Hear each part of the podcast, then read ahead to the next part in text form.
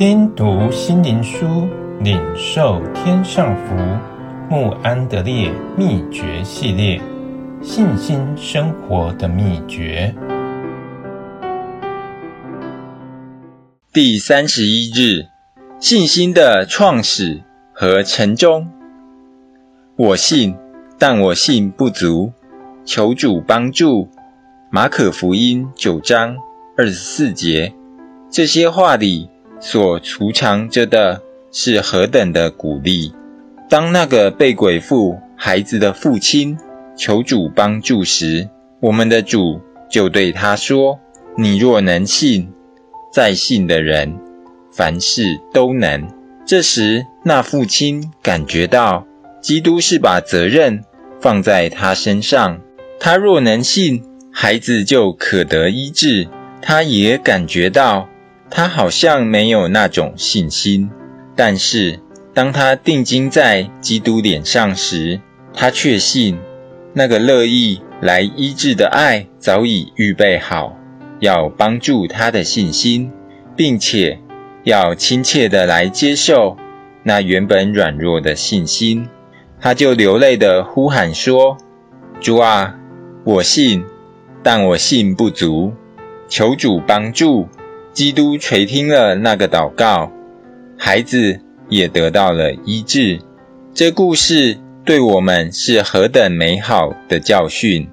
因为当我们听见了神奇妙的应许时，我们常感觉我们信心太薄弱，不能抓住神宝贵的恩赐。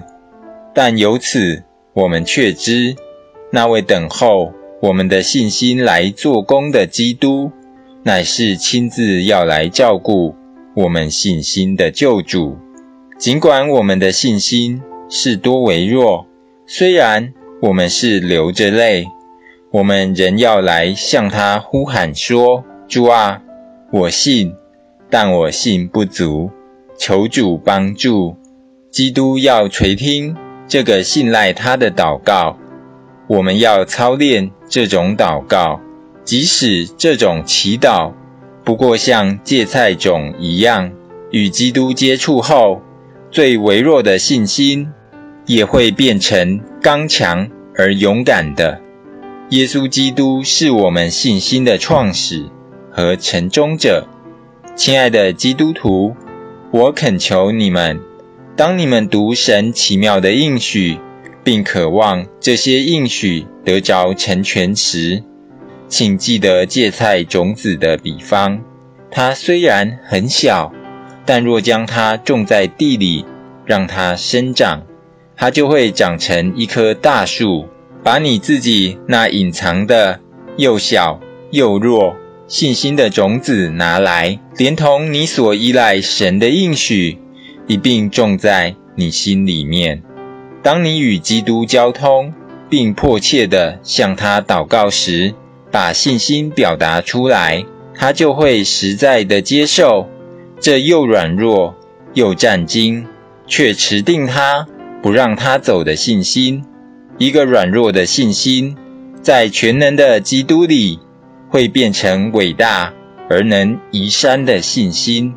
在亚伯拉罕身上，我们看见神如何负他信心的责任，并训练他。使他在信心上刚强，又能把荣耀归给神。